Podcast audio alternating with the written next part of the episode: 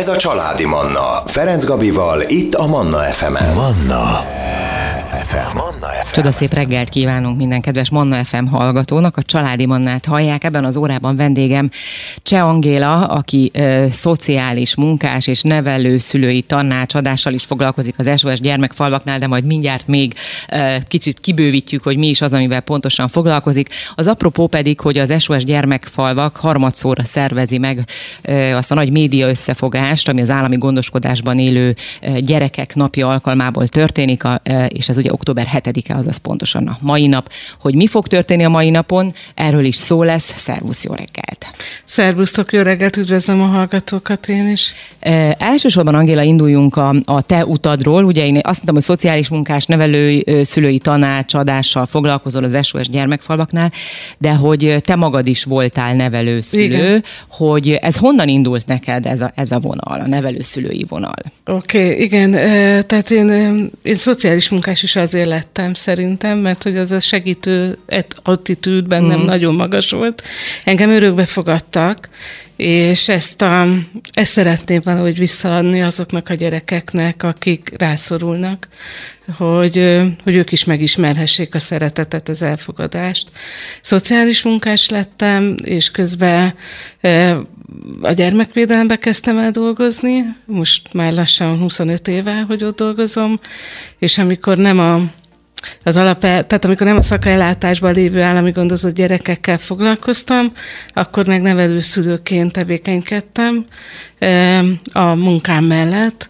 Majd erről is beszélek, hogy milyen tévhitek vannak a nevelőszülőséggel, tehát tök simán lehet nevelőszülőként uh-huh. egyéb munkát is végezni, és, és közben pedig a SOS-nél kerestek egy olyan szakembert, aki ért a, ért a, a halmozottan sérült gyerekekhez, és, és a speciális szükségletű gyerekek számára hirdettek egy programot, hogy ott oda is válasszunk ki nevelőszülőket, hogy ezek a gyerekek ne intézetbe kerüljenek, hanem szintén családba kerülhessenek, és, és erre jelentkeztem én is, így találtunk egymásra az SOS-nél, uh-huh. úgyhogy most, mint nevelőszülői tanácsadó vagyok jelen, de valóban én magam is 2005 óta nevelőszülőként is tevékenykedtem. Azt mondtad, hogy szeretted volna továbbadni, vagy szeretted volna azt a azt a törődést, azt, a, azt az a szeretetet, azt az elfogadást továbbadni.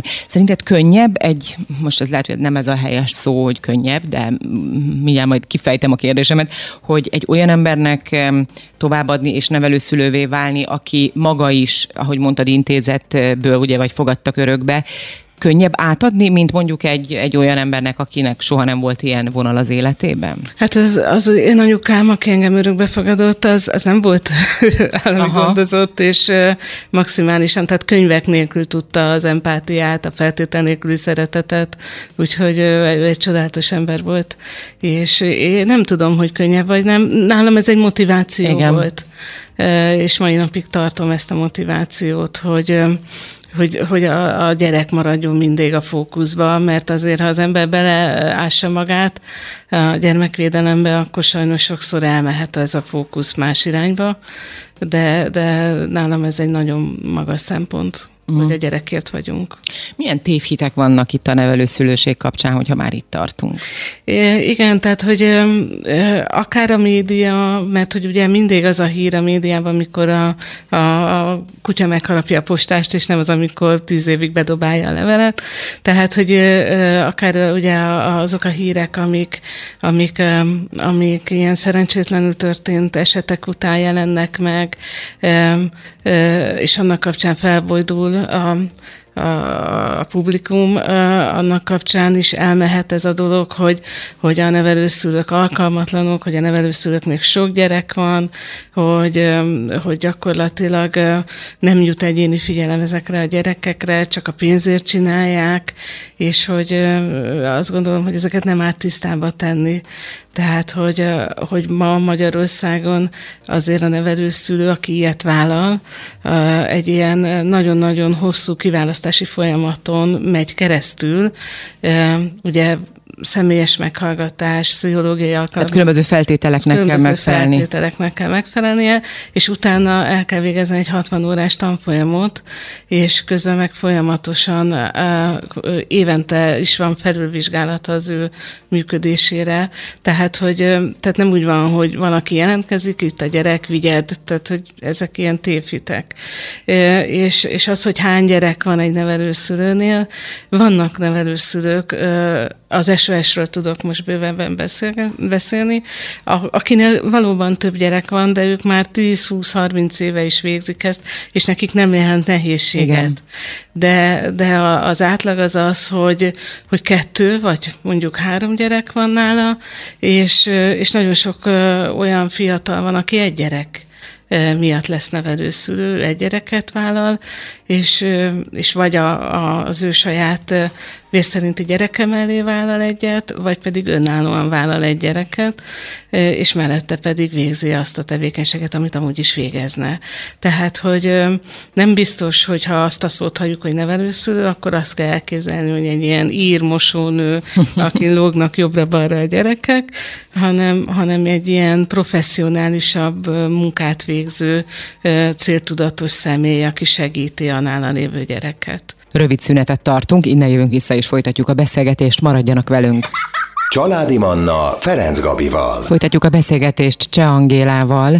Ugye annak apropóján, hogy a mai napon, október 7-én egy ö, ö, utcai akció keretében kihelyeznek 2000 darab árvácskát a nyugati térre, ö, aminek ugye a figyelemfelkeltés a, a lényege, hogy a virágok ugye üzenetet tartalmaznak, arra buzdítják az embereket, hogy jelentkezzenek nevelőszülőnek, és emellett a virágokat majd haza is lehet vinni. Ugye ott hagytuk abba a beszélgetést, hogy a nevelőszülő az nem egy írmosonő, ahogy te is mondtad, a gyerek útját terelgeti ugye bizonyos ideig, tehát ugye valakinek van egy állása, mellette lehet attól még nevelőszülő? Igen. Mert például látod, én is azt gondoltam, pedig, és már készítettem ilyen témában interjút, hogy a nevelőszülőség az egy, hogy mondjam, az egy pozíció, az egy, az egy munka, ami mellett igazából nem lehet más munkája az embernek, hiszen ugye azt tudjuk, hogy a nevelőszülőségé most nem mondunk nyilván összegeket, de hogy ezért fizetés is jár. Tehát az, aki gyereket vállal, az kap egy bizonyos összeget havonta, hogyha jól tudom és akkor emellett ő nem dolgozhat. Nekem eddig ez volt a, a hitem ebben. A fő, a fő, a fő csapás irány az, hogy ő el, neki el kell látni ezt a gyereket. Így van, igen. De hogyha olyan korú gyermek, tehát most nem a babákra gondoljunk, nyilván aki, aki csecsemőket visz haza nevelőszülőként, az, az nem fog elmenni még mellette dolgozni, hiszen a csecsemő 0-24-es felügyeletet és gondozást igényel, de már, hogyha egy intézménybe bekerülhető gyereket kap, akkor miért ne dolgozhatna ő is addig, amíg az a gyerek óvodába, iskolába jár. Tehát, hogy a, a főcsapás a gyermek teljes körű ellátása, de hogyha ebbe belefér az, hogy ő, ő saját tevékenységet folytasson, akkor folytasson. Tehát nem kizárók, sőt, mondom, most, most az adatok szerint körülbelül 40 az, akik egy gyereket maximum két gyereket vettek magukhoz, és mellette főállásban dolgoznak. Uh-huh. No, tehát, hogy mondjuk magukhoz vesznek gyereket. Ez van erre bármilyen időtartam, hogy egy nevelőszülőnél meddig van a gyerek?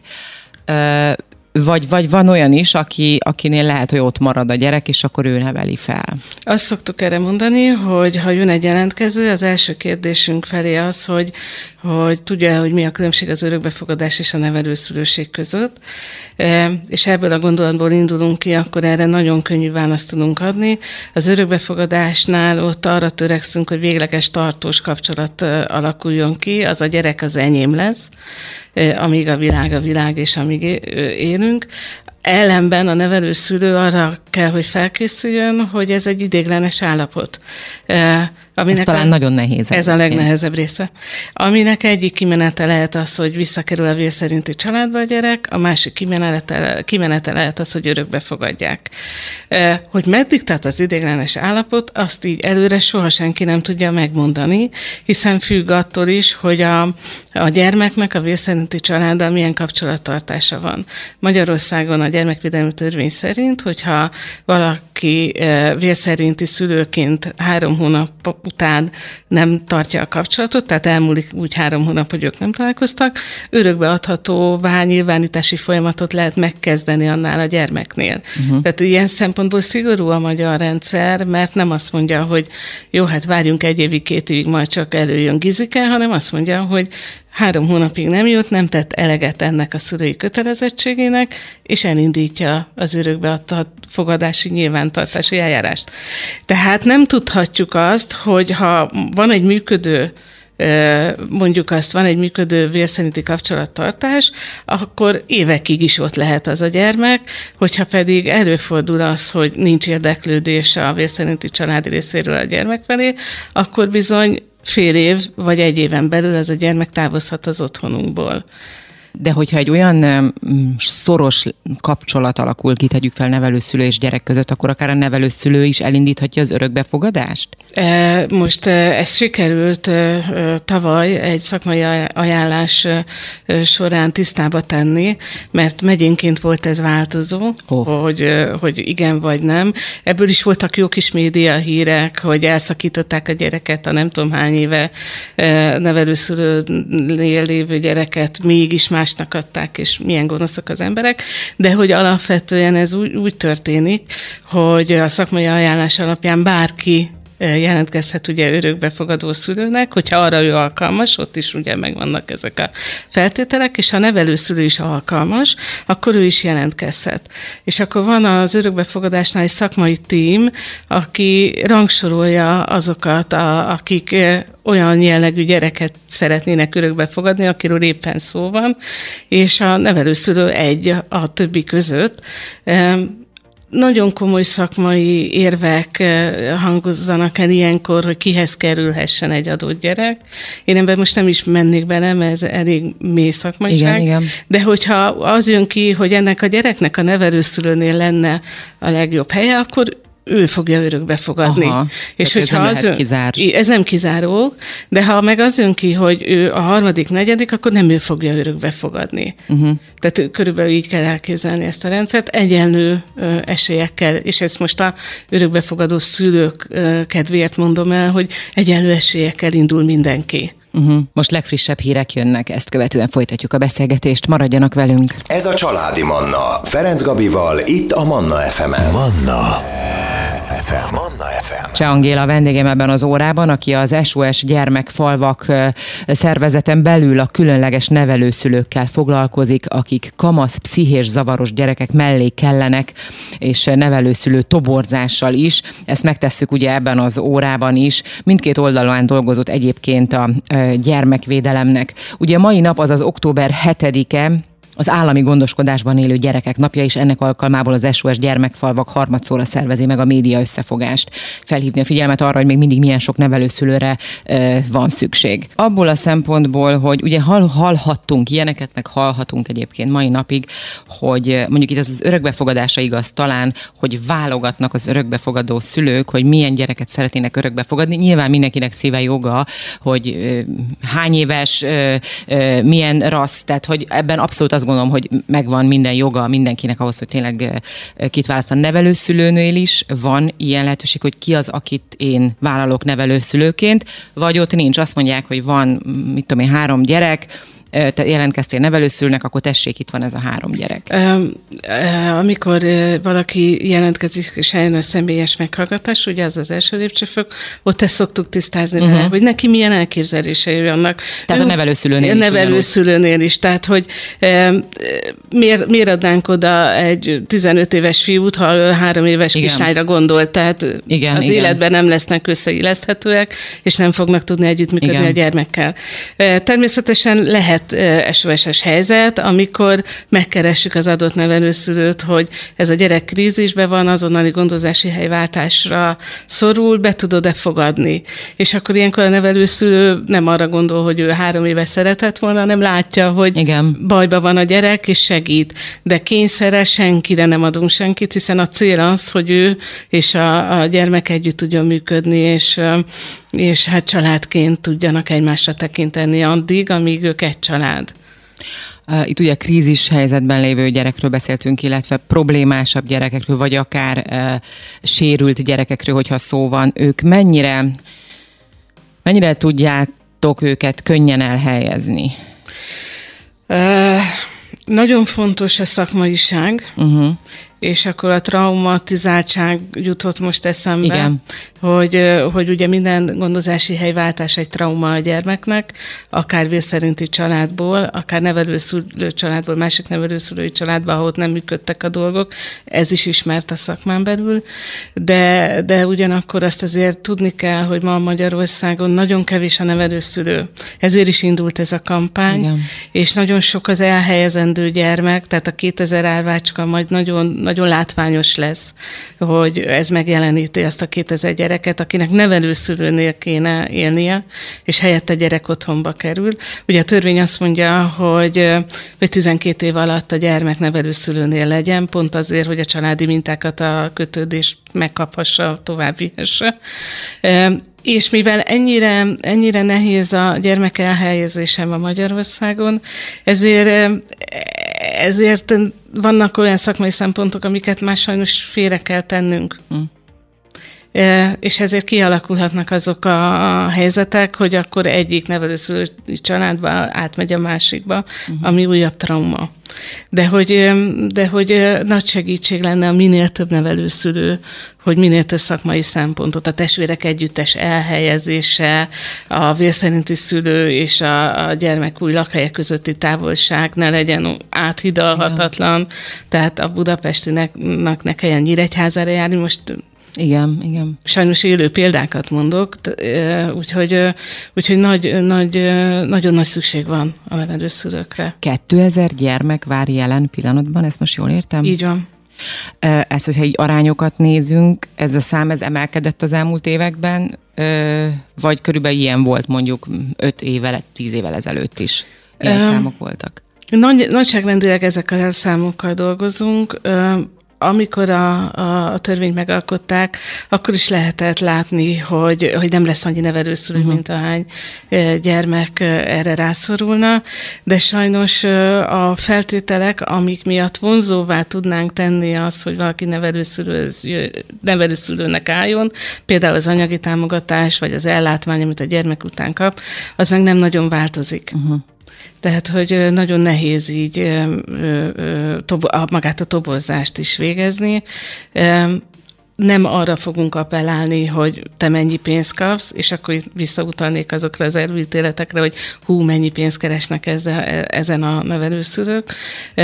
Kimondom ezt a számot, minden összeggel együtt gyerekenként kb. 100 ezer forint tot kap egy nevelőszülő, de abból neki a teljes ellátását kell a gyermeknek biztosítani, az utazását, a, a szórakozását, a tanulását, a, a fejlesztéseket, hogy nem arra rá, az ne, tehát ha belegondolunk a rezsijárakba, a élelmiszerárakba, Igen. és az egyéb, aki gyermeket nevel, az pontosan igen. tudja, hogy egy feneketlen zsák egyébként. Így van, hát igen, igen. és, és ehhez képest a havi százezer per gyerek nem sok. Tehát az én ezt nyugodtan ki tudom mondani, hogy, hogy ezt nem pénzért csinálják ma Magyarországon uh-huh. az emberek. Ugyanakkor hát egy hivatás, tehát hogy illene ezt is megfizetni. Sokkal inkább a, a társadalmi felelősségvállalás, amit látunk a fiatalok körében, ami, ami jelentkezik, fiatal nevelőszülő jelöltek körében. Az idősebb nevelőszülőknél pedig az az igény, hogy kirepült a gyerek, és uh-huh. üres a ház. És hogy van még bennünk annyi potenciál, hogy akkor mi még segítsünk, jöjjön ide gyerek. Uh-huh. A, e, itt a, a 2000 gyerek, aki még nevelőszülőkre vár, ők így korosz, kor tekintetében, korosztály tekintetében hány hány éves korig? Ez, ezt most a 12 éves korig néztük meg. Uh-huh. Van egyébként nevelőszülőknek bármifajta oktatás? Vagy... Igen, kötelező tanfolyamot kell elvégezni, 60 órás. Ja, ez amit mondtál igen, igen az igen, elején. Tehát, hogy végig, végig megy a kiválasztási folyamaton, és utána egy 60 órás tanfolyamot kell elvégezni, illetve most már van egy, egy 500 órás nevelőszülői tanfolyam is, ahol, ahol, ahol ilyen felsőfokú uh-huh. végzettséget szerezhet az illető. Most újra muszáj tartanunk egy rövid szünetet, de innen folytatjuk a beszélgetést. Ez a Családi Manna. Ferenc Gabival, itt a Manna FM-en. Cseh Angélával beszélgetek, témánk a nevelőszülőség, nevelőszülővé válni. Nem olyan nehéz, nem is annyira egyszerű feladat. Ugye itt beszéltünk arról, hogy tanfolyamot kell elvégezni többek között például. Nem lehet egyébként, hogy van, akit ez is eltántorít, hogy miért kell nekem, hiszen mondjuk van két gyerekem, tegyük fel, vagy három teljesen, és akkor én most még tanfolyamot, hogy mitől leszek én jó szülő. Hát már bizonyítottam. Beszéltünk arról, hogy ezek a gyerekek traumatizáltak, uh-huh. és nem kicsit traumatizáltak, és az őverük való bánásmód nem hasonlítható össze a saját, a saját gyermekkel. És egyébként pedig azt tudni kell, hogy a, a tanfolyam 40 órás, de az első 28 óra az tréning, döntés előkészítő tréningnek nevezzük, pont arról szól, aminek nevezzük. Uh-huh. Mindent megteszünk, hogy elrettentsük az embereket, viccesen szólva, de hogy tényleg ez a lényege, hogy próbáljuk ezen a tréningen előhozni azokat a helyzeteket, amik előfordulhatnak, hogy legyen alkalma a jelöltnek végig gondolni, hogy ő gondolta ilyen helyzetre, ha nem, akkor pedig képes-e egy ilyen helyzettel megküzdeni. Tehát, hogy azt például azt feldolgozni, hogy, hogy, hogy nevelem azt a gyereket, de hát az a gyereknek a vérszerinti családja valahol van, és, és nem tudom, évek óta együtt vagyunk, és ő mégis oda vágyakozik. Miért, uh-huh. miért nem? Tehát, hogy a hála miért nincs meg nála, uh-huh. vagy, vagy ugye jönnek az identitáskori, kamaszkori problémák, ezeknél a gyerekeknél fokozottabban jön elő, hiszen az ő identitásuk ebből a szempontból sokkal zavartabb, mint egy vérszerinti gyereknek. Igen. Ha csak abból indulunk ki, hogy jó esetben csak két anyukája van, nem pedig már négy-öt, de hogy, de hogy ezek a traumák, főleg ha nincsenek feldolgozva, és akkor itt utalnék egy kicsit arra, hogy nehéz dolog ez, mert hogyha meg is tudjuk fizetni a szakembereket, egyre kevésebb a, a szakember Igen. Magyarországon. Tehát, hogy ezek a traumák előhozhatnak olyan széls, szélsőséges magatartási vagy beilleszkedési problémákat, amikre fel kell készülni. Uh-huh. Itt említetted, hogy Magyarországon beleláttuk esetleg így akár a környező országokban, hogy ezek hogyan működnek, vagy ez mennyire e, ilyen hasonló rendszerek hogyan, hogyan működnek? Én az SOS működéséről tudom, hogy például Horvátország megtartotta a gyermekfalvakat, uh-huh. míg, míg Ausztriába vagy, a, vagy Csehországba szintén a nevelőszülői hálózat felé indultak el. Ez egy nagyon érdekes szakmai kérdés volt az SOS részéről itt Magyarországon belül, de hogy azt tapasztaltuk, hogy sokkal szegregáltabbak a gyermekfalvakban élő gyerekek, és kevésbé élethű modell uh-huh. az, hogy van egy nő, akit anyának hívunk, és ő 8 vagy 10 gyerekkel egy házban él, mint az, hogy akkor családban élünk, és úgy próbálunk meg beilleszkedni a társadalomba. Uh-huh. Akkor térjünk is el, mert mindjárt lejár az időnk erre a mai uh, rend, programra, vagy nem is tudom, felhívásra, figyelemfelkeltő akcióra. Igen. Itt már egy mondattal említetted ezt a 2000 árvácskát. Igen, igen, igen. Most akkor ezt tegyük tisztába, hogy ugye ez a Mi 2000... Az az így van, pontosan, igen. Igen. Tehát az árvácska azért egy hívó szó a magyar embereknek, ugye könnyen asszociálunk a, a Mórici árvácskára. Uh-huh. Sajnos, hogy, hogy azért mai Magyarországon is tudunk erre asszociálni, mert a mély szegénység ugyanúgy jelen van, de ettől függetlenül most akkor átérnénk a mi akciónkra, tehát hogy az árvácskák gondolat jutott eszünkbe, sikerült a nyugati pályaudvaron teret foglalnunk, és akkor az a cél, hogy, hogy az arra járókelőknek egy-egy árvácskát ajándékoznánk, hogy felhívjuk a figyelmet, hogy egy, egy árvácska az egy valódi gyerek jelenleg, meg 2000 árvácskát viszünk ki a nyugati téri pályaudvara, és akkor még annyit szeretnék elmondani, hogy a, a főváros is mellénk állt, és a 4-es 6-os villamoson ezen a napon az állami gondozottakkal kapcsolatos információkat osztanak meg két megálló között. És Ezt ilyen szórólapokon, vagy, vagy bemond, bemondják, bemondják a 4-es 6-os villamoson két uh-huh, megálló De között. jó. Egy-egy mondattal felhívjuk a, a járókelők figyelmét erre. Hmm. Ez egyébként annyira, annyira nagyon-nagyon fontos téma tényleg, és én azt gondolom, hogy annyira, vagy azt érzem, azt látom, azt tapasztalom, hogy annyira nem foglalkozunk egyébként vele. Tehát ugye mindennapokban nem találkozik az ember ezzel, nyilván főleg itt Budapesten, aki valaki mondjuk vidékre többet jár, akkor a mély szegénységet azért tapasztalhatja több helyen például. Állami gondozottakról meg nem is beszélve, tényleg nem, nem találkozik az ember Igen, ezt nyíltán kell tenni, igen, tehát, hogy igen. tudjunk róla beszélni, és akkor én még egy kicsit toboroznék, ha megengedem. Mindenképpen, tehát, sőt. Hogy, hogy, hogy ugye mondtuk, hogy le, lehet, tehát nem, nem, nem arra kell gondolni, hogy négy-öt gyereket kell magamhoz venni, lehet egyet is, lehet kettőt is, ami mellett én élhetem a korábbi hivatásomat, hogyha az összeegyeztető a gyermekkorával, és hogy lehet alvéletbe, tehát ezt is hangsúlyoznám, hmm. ez nagyon gyakori kérdés. A főbérlőnek a hozzájáruló nyilatkozata, ez egy adminisztrációs dolog, egy papírt kell aláírni a főbérlőnek, 6 négyzetméteres szobát szeretnénk, vagy teret, hogyha az 18 négyzetméteres, azaz egy szoba, akkor lehet vérszerinti gyerek mellett is egy gyerek, tehát neki kell 6 négyzetmétert biztosítani a környezettanulmány szerint, és, és nagyon, nagyon fontos, hogy, hogy egészséges személyiséggel, de ha ért minket trauma, és már feldolgoztuk, akkor meg pláne várjuk azokat a, a jelölteket, akik, akik tudnának szeretni, fogadni, elfogadni és befogadni. Mhm. Ezt egyébként lehet mérni, hogy valakit ért trauma és feldolgozta-e már, vagy ez, ezt bizonyos teszttel ki lehet deríteni? Igen, nem, tehát ha most elmondom, hogy három órás teszt van, Aha. akkor elriasztok mindenkit. Nem, de, hogy igen, igen. most vicceltem, de hogy muszáj ugye azért megszűrni Nyilván, a jelentkezőket, persze. mert hogy gyereket bízunk rá, de hogy, de hogy lehet ezt, és hogy ha valaki érez magába energiát, erőt, akkor sok szeretettel várjuk.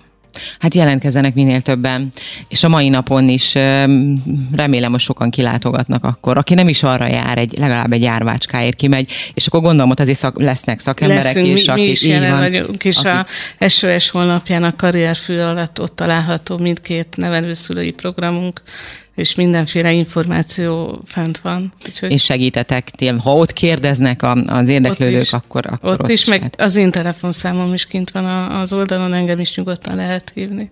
Nagyon szépen köszönöm, hogy itt voltál. Én köszönöm a beszélgetést. Kedves hallgatóim, ebben az órában Cseh Angéla, szociális munkás, nevelőszülői tanácsadó volt a vendégem. Manna. Ez a családi Manna.